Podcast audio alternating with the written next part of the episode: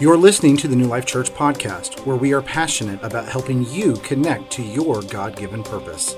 To learn more about New Life Church, including our service times in Canton, Georgia, visit us online at newlifecanton.com.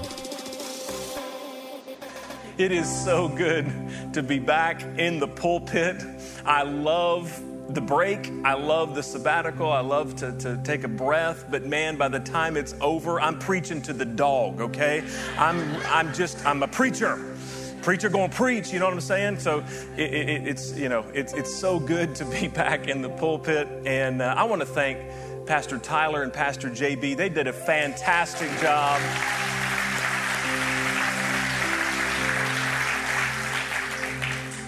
But I love to preach, and it's because I love God's Word. I love God's Word. And to be honest with you, that's really the foundation and the baseline for today's message. It's the importance of believing, not just listening to or knowing, but believing God's Word, believing what it says about you and about me. It's not an easy book. I mean, sometimes it's confusing, sometimes it's difficult, sometimes it's uh, uh, uh violent, sometimes it's, it's just uh, enlightening, sometimes it's revelatory and painful when, when we peel back what, what we need to work on and challenging. But every time it's life changing. Can I get an amen? Come on. It's life changing when we really study and know and believe the Word of God. But it's so important that we that we do believe what it says about us.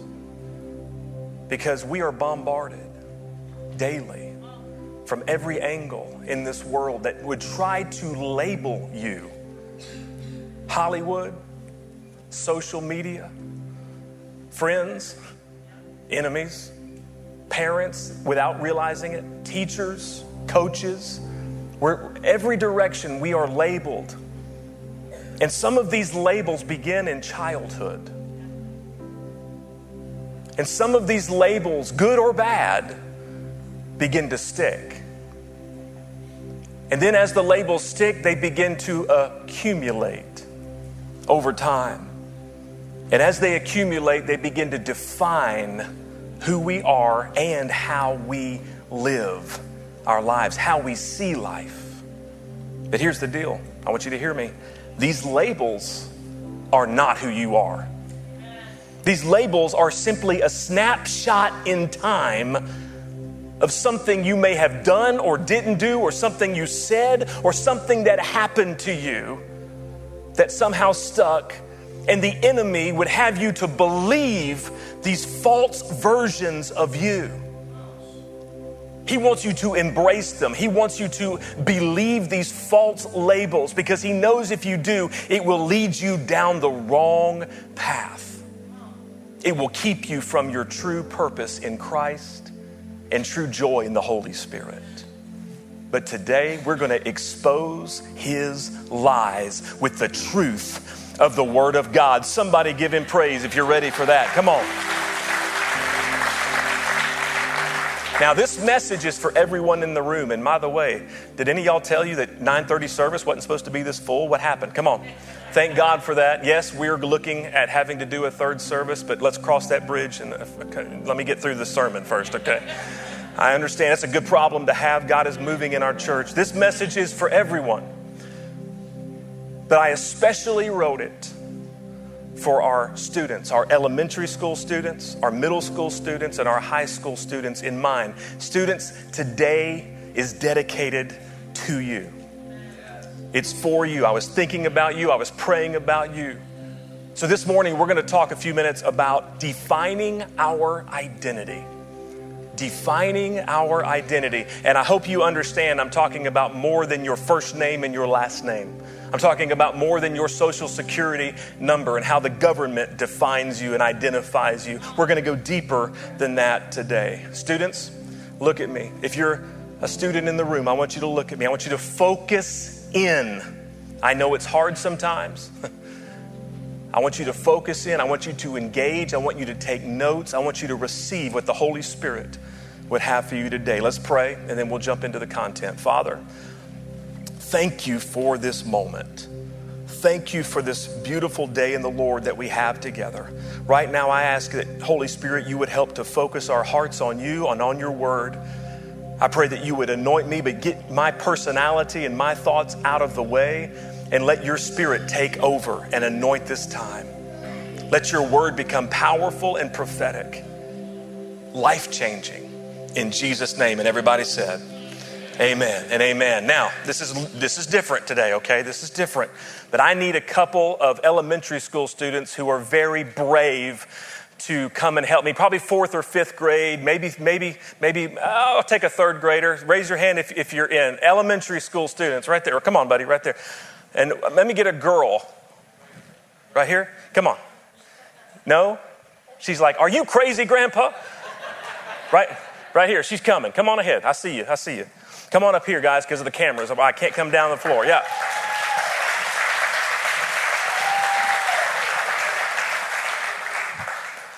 All right, you guys are awesome. What's your name? Tyler. Tyler. Uh, good name. What's your name? Nora. Awesome. Give it up for Tyler and Nora. Now, this may be difficult because you may not have learned about this yet, but I want you to each guess how long you think this piece of wood is in inches. 10. 10 inches. That's a good guess. Come on. Nora, how long do you think it is? You want a different guess? Or do you want to go with 10? 10. I need you to do a different guess. 10 and 11. 11. 11. Come on, yes. They're actually both very good guesses. Let's find out how long it really is. What is this? A measuring tape. A measuring tape. All right? Everybody know what a measuring tape is. It's the same everywhere, right? Let's see what let's see what it is. Can you read that? 13 inches. 13 inches and one eighth. 13 inches, little math lesson today. 13 inches and one eighth. You both guessed very close. So, guess what? You're both going to be rewarded with a little greenback right here. Come on, come on, somebody. Come on, somebody. Thank you guys. Thank you guys. Woo!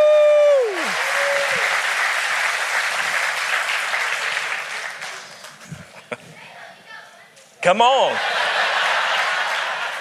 Never knew you were going to come to church and get paid. That's enough for some ice cream or a half of a Starbucks, all right? 13 and 1 eighth. I used to, when I came out of uh, college, I, for, a few, for a few, about a year, I was on a framing crew. And I, every now and then I was the cut man. And can you imagine if they were up on the house and they called down a measurement and I went to the, to the piece of plywood or the two by four and I went like they did. And then cut that and they would, I, how long would I last on that job site? About a minute, right? They're like, you, you got to use the tape measure to cut the correct length. Why? Because the tape measure is our standard for measurement. It's the same here in Atlanta as it is in California. Maybe, I don't know what they're doing out there. It's the same.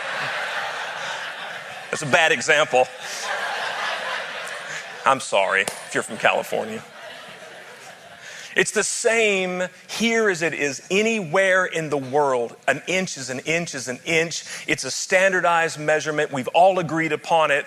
It's the standard. The reason I did this was because we need to understand that the Word of God is our standard for living. It's our standard to understand absolute truth. Just as we use the tape measure to build something physical, we use the Word of God to be our standard for building our lives.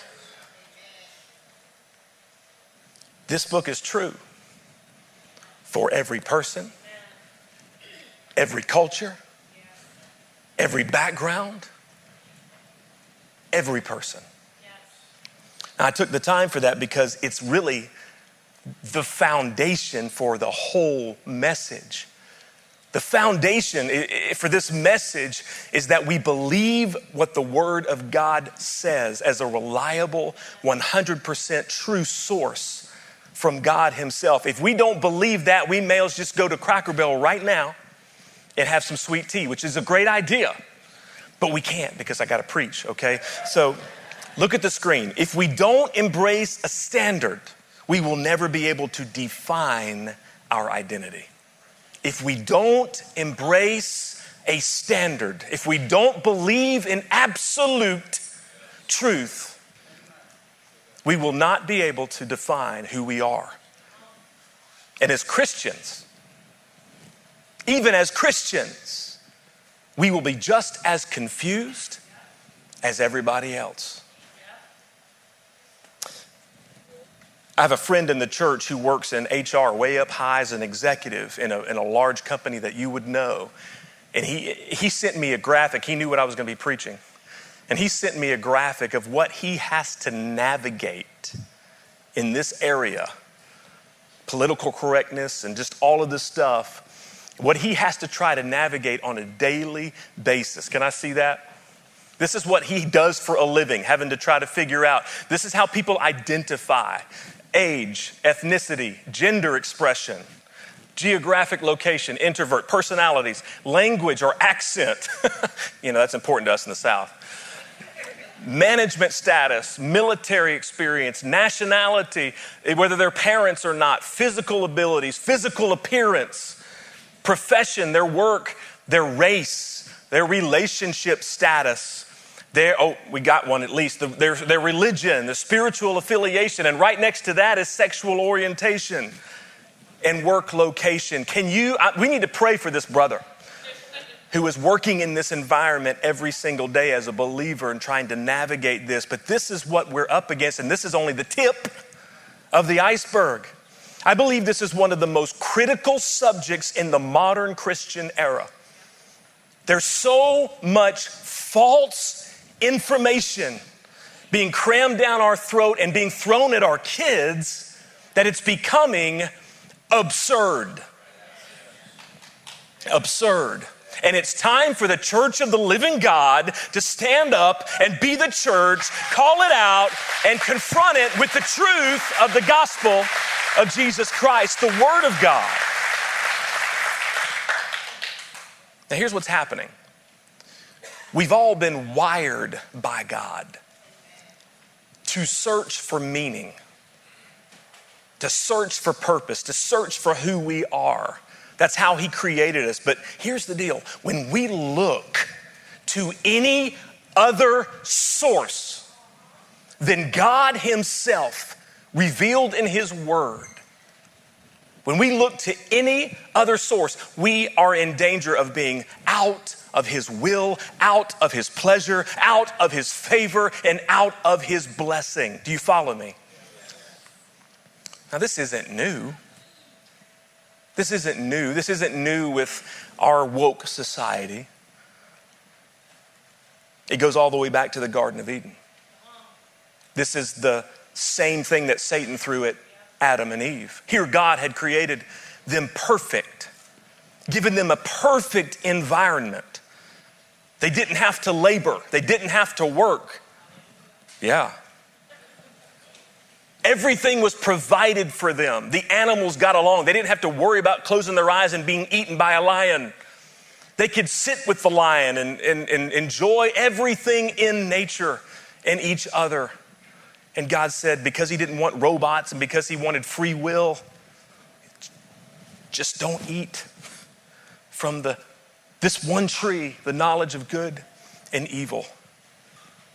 He's saying, always come to me, not any other source.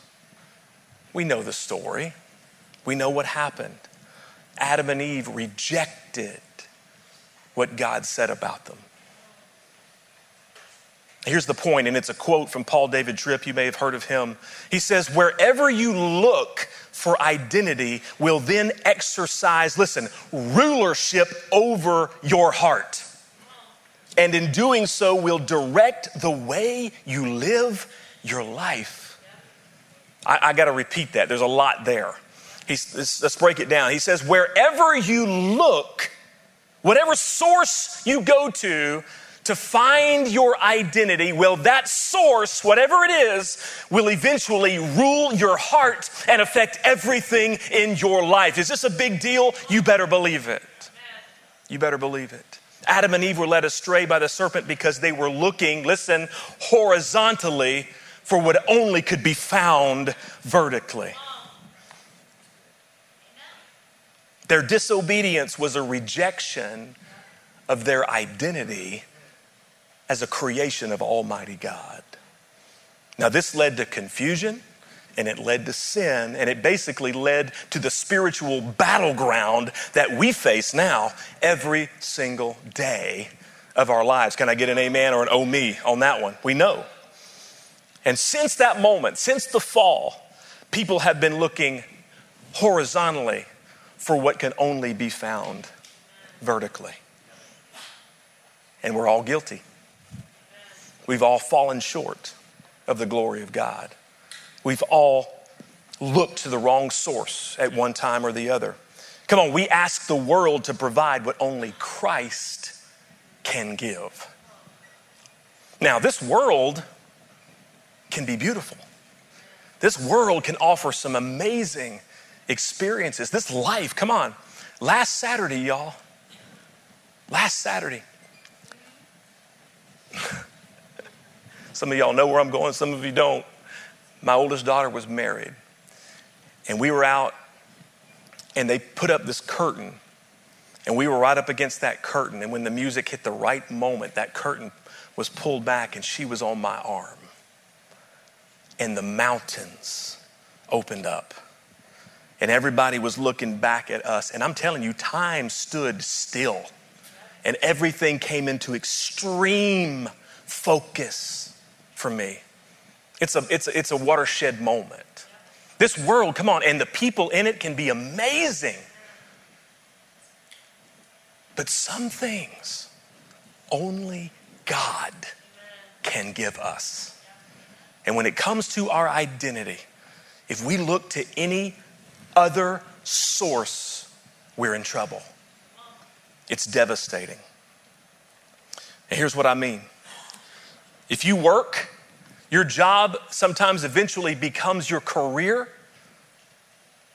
But if it becomes your identity, if your work, especially you men, and not all men, but especially to our men here, if your work becomes your identity, what happens when you're not doing that job anymore? What happens if you lose that job? What happens when you retire? What happens if the economy tanks and you're, you, you don't have that job? What happens when you aren't that guy anymore? You're left with nothing. Your job is not your identity.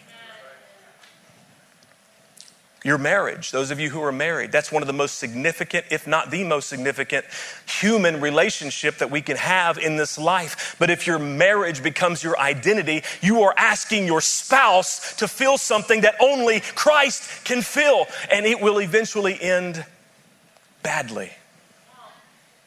Your body is so important. We need to take care of our body. But if how you look, teenagers, if how you look is your identity, what happens when you don't look that way anymore? What happens if you're injured? What happens when you age and things begin to shift and move unexplainably?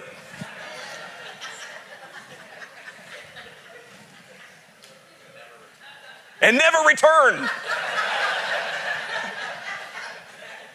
Come on, if your identity is wrapped up in how you look, listen, your joy will constantly be in jeopardy. Especially to the teenagers, listen to me. Your talents, your giftings, your abilities are wonderful and they are gifts from God. Whether it's in sports or academics or both, they're important and we need to do our best No matter what we're doing, we need to do our best. That's biblical. We need to do our best at whatever it is. But if your talent, if your gifting, if your academic, if your friend group, whatever it is becomes your identity, it's your source, you will one day be left with nothing. Because none of these things that I've mentioned, and there's tons more, will last. None of them stand up against a lifetime of change. And a lifetime of battles and a lifetime of trial. Here's what I'm trying to say. Look at the screen. Only God, only God, say only God. Only God has the authority to create my identity. Only God, only God has that authority. Come on, I can identify nowadays as anything I want to. That's the hot button thing, right? I can identify as anything I want to because our woke society has backed us into a relativistic corner.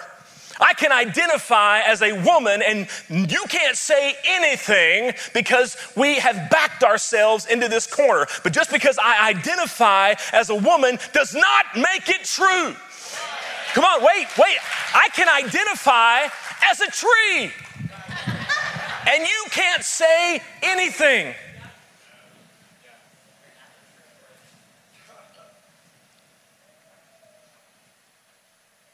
As dumb as that is, this society can't say anything because you got to get this in the absence of truth, confusion and absurdity will follow.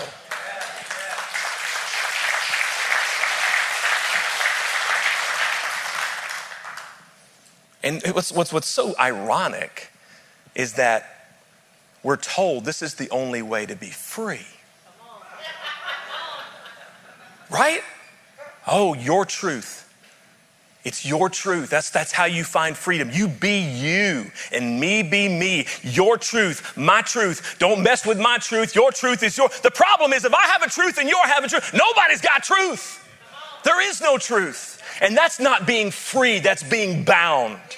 Come on, freedom is found in having a covering of grace and mercy and goodness and faithfulness and favor from Almighty God. John 8 36 says, Whom the Son sets free is free indeed. Come on, God alone. Say God alone. God alone has the right to create my identity because I am His creation. And His word alone is my source for that truth.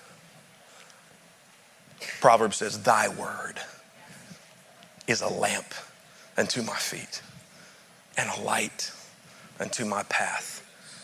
God help us. How I don't know how people navigate without this. So, what does God say about your identity? What does God say about who you are?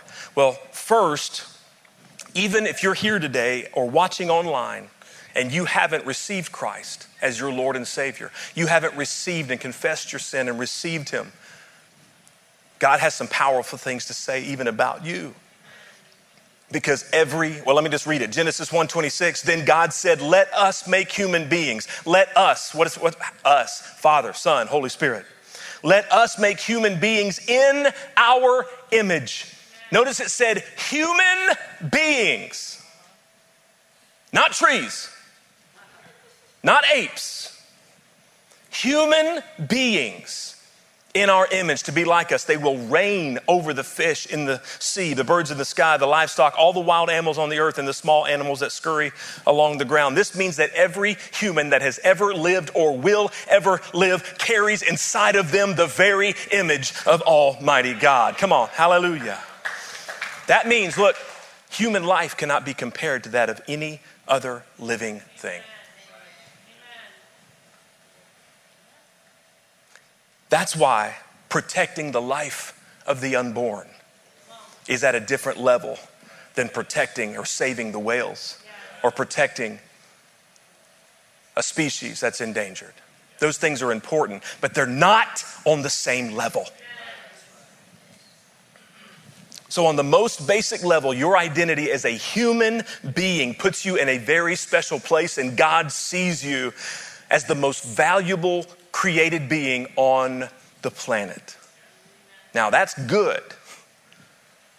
But if you're in Christ, there's a whole nother level. If you know Jesus, if you've decided to follow him, I'm not saying you're perfect. I'm saying you've made a decision to go after Christ and to live for him and to be forgiven of your sins. There's a whole another level. Ephesians 1 3, Paul says, All praise to God, the Father of our Lord Jesus Christ, who has blessed us with every spiritual blessing in the heavenly realms. Why, Paul? Because we are united with Christ. So, everything that I'm about to read or say is because we are united with Christ. Are you following? Verse 4 says, Even before he made the world, God loved us and chose us in Christ to be holy. This is what I want you to hear. And without fault, say that, without fault in his eyes. Without fault, say it again. In, are you without fault today? In his eyes. Now, we're going to camp out here just a second because, teenagers, listen to me. This is a huge part of this message. If you don't hear anything else I say today, every one of you, hear me with this point. Your struggle is not your identity. I'm going to let it sink just a second. Your struggle that thing that you battle, that thing that keeps rising up, that drives you crazy. Romans 7, Paul says, What I want to do, I don't do. What I don't want to do, that's what I do. That's the thing I'm talking about. We've all faced it. We all go through those battles. We all have those things that keep trying to come back, that keep trying to take our victory. But that struggle is not who I am. And that struggle is not who you are. That's not your identity. The devil, the devil wants to label you with that thing for the rest of your life. The world wants you to celebrate it. The world wants you to be proud of it.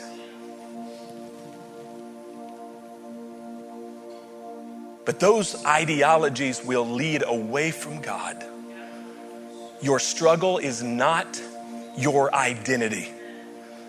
With God, all things are possible. With God, there is a path to freedom, a path to joy, a path to victory. Now, time out. So make sure you hear this. I'm not saying you have a license to sin. I'm not saying we sweep the struggle under the rug. I'm not saying that we don't deal with it or confront it. But what I am saying is that if you are in Christ, if you belong to Him.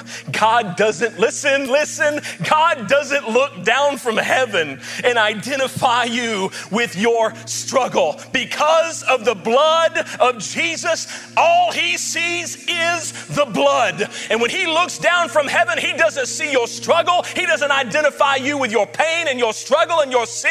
He identifies you with Jesus Christ, and you are a son, you are a daughter of the King of Kings and the Lord of Lords. That's who you are.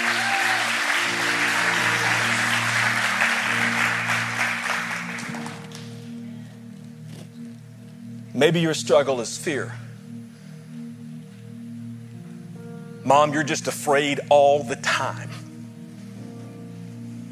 Maybe your struggle is anxiety or depression. Maybe it's greed. Maybe your struggle is lust or pornography. Maybe your struggle is same sex attraction. Maybe your struggle is a food disorder.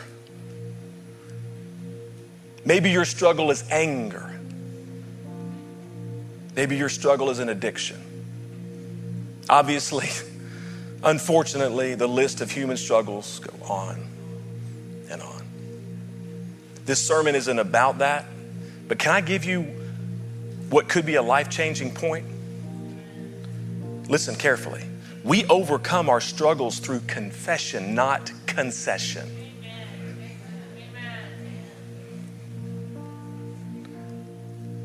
In other words, we don't give up. We don't concede and be like, well, this is just who I am.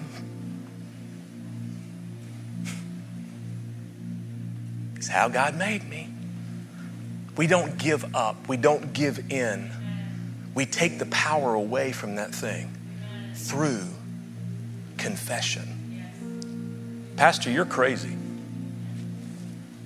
You think I'm going to tell somebody else my deepest, darkest secret? You think I'm going to tell somebody else my struggle for them to blab it? You better choose wisely. You choose someone that you can trust who knows Jesus. And James 5:16 says, "Confess your sins to each other and pray for each other so that you may be healed. No, you don't blab it to somebody who's going to put it on social media. You don't even need to be hanging with somebody like that. No, you go to somebody who you can trust to confess. And here's what happens when we confess and when we're prayed for it takes the power and the grip of that thing off, it loosens it. And suddenly there's hope. And suddenly there's light at the end of the tunnel. Let's skip to verse 12 of Ephesians 1. God's purpose was that the Jews were who were the first to trust in Christ would bring praise and glory to God. And now you Gentiles, that's us, have also heard the truth. That's what we're talking about. The good news that God saved you. And when you believed, He identified, there's our word, He identified you as His own by giving you the Holy Spirit.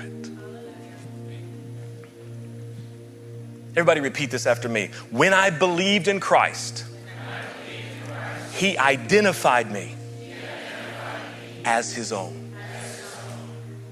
What does that mean? I'm glad you asked. 2 Corinthians 5:17 it means your identity is a new creation. 1 Peter 2 9 it says you are chosen, you are royal, you are holy. John 15 5 it says you're a friend of Jesus. In John 1:12 it says you're a child of God. In Romans 8:16 it says you are heirs of God and co-heirs with Christ. That means everything that he's getting, you're getting and I'm getting.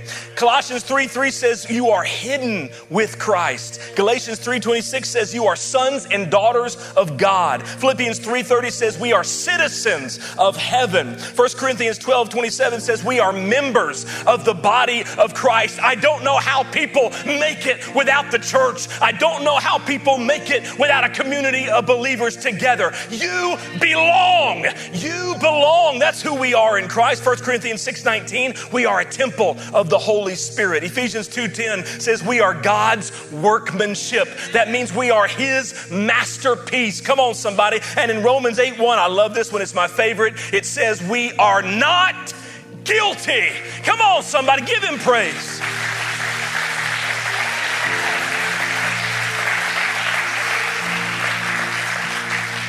That's who you are. Students, did you hear me? That's who you are. Not what the enemy would say, not what the world would say. The truth, the absolute truth of the gospel defines who we are. And it's all wrapped up in Jesus Christ.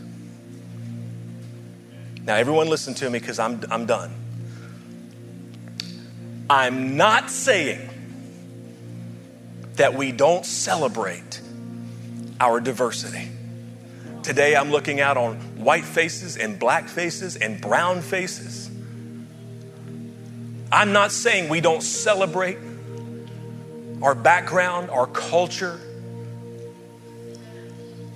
our giftings, our passions, all of those things. God did it on purpose. Psalm 139 tells us that we're fearfully and wonderfully made. There's not another person like you on this planet. It's probably a good thing. I'm landing the plane. I'm giving you the big idea. I want you to get this. God doesn't want to remove your identity, He wants to redeem it. God doesn't want to remove your identity, He wants to redeem it. He's a redeemer. All the history, come on, all the false labels, all the lies the good, the bad, and the ugly of who you are, where you've been, what you've done. Jesus wants to redeem it all for his glory and for your freedom. Give God praise. Come on.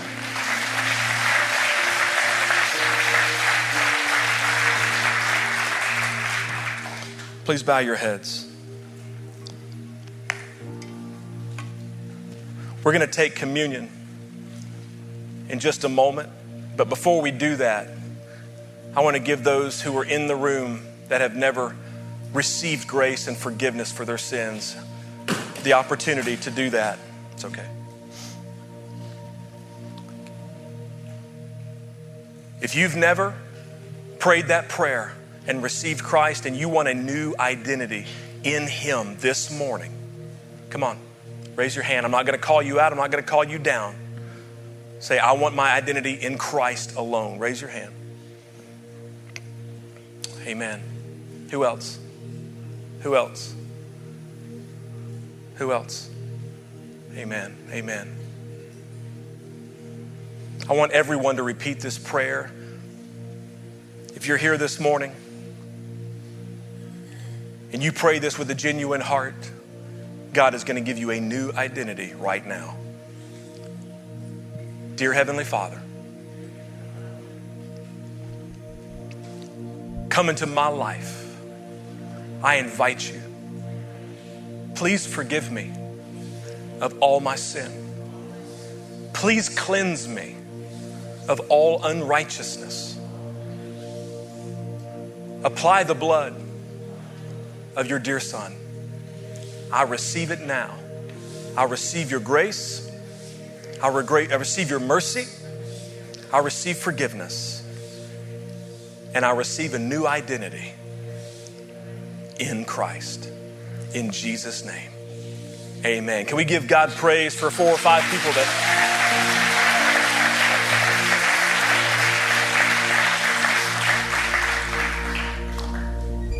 How many need an element? How many need communion? That want to participate, raise your hand. To keep it up until somebody comes to you. Most of you got it on the way in.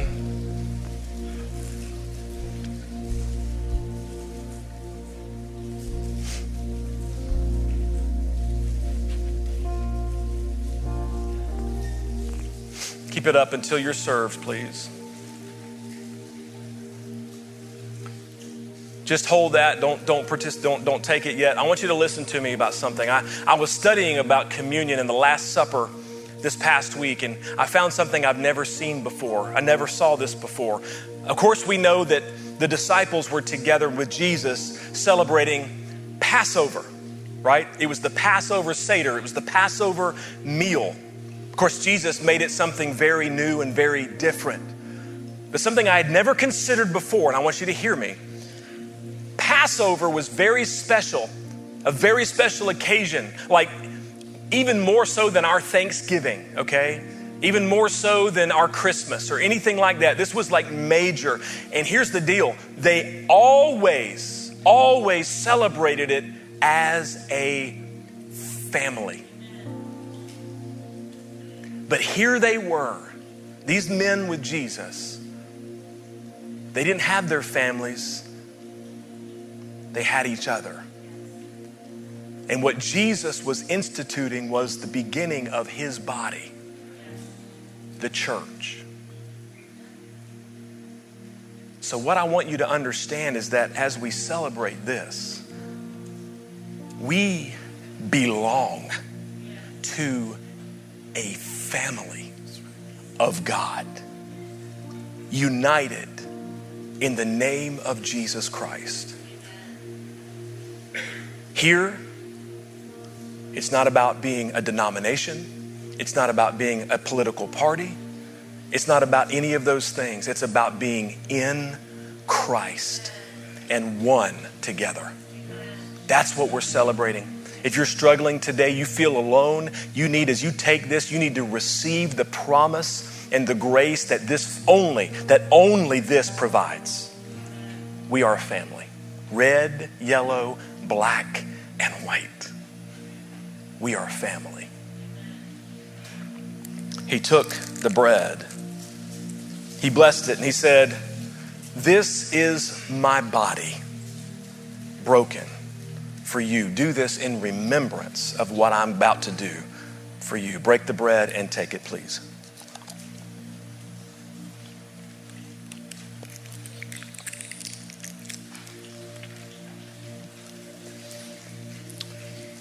Then he took the cup at the end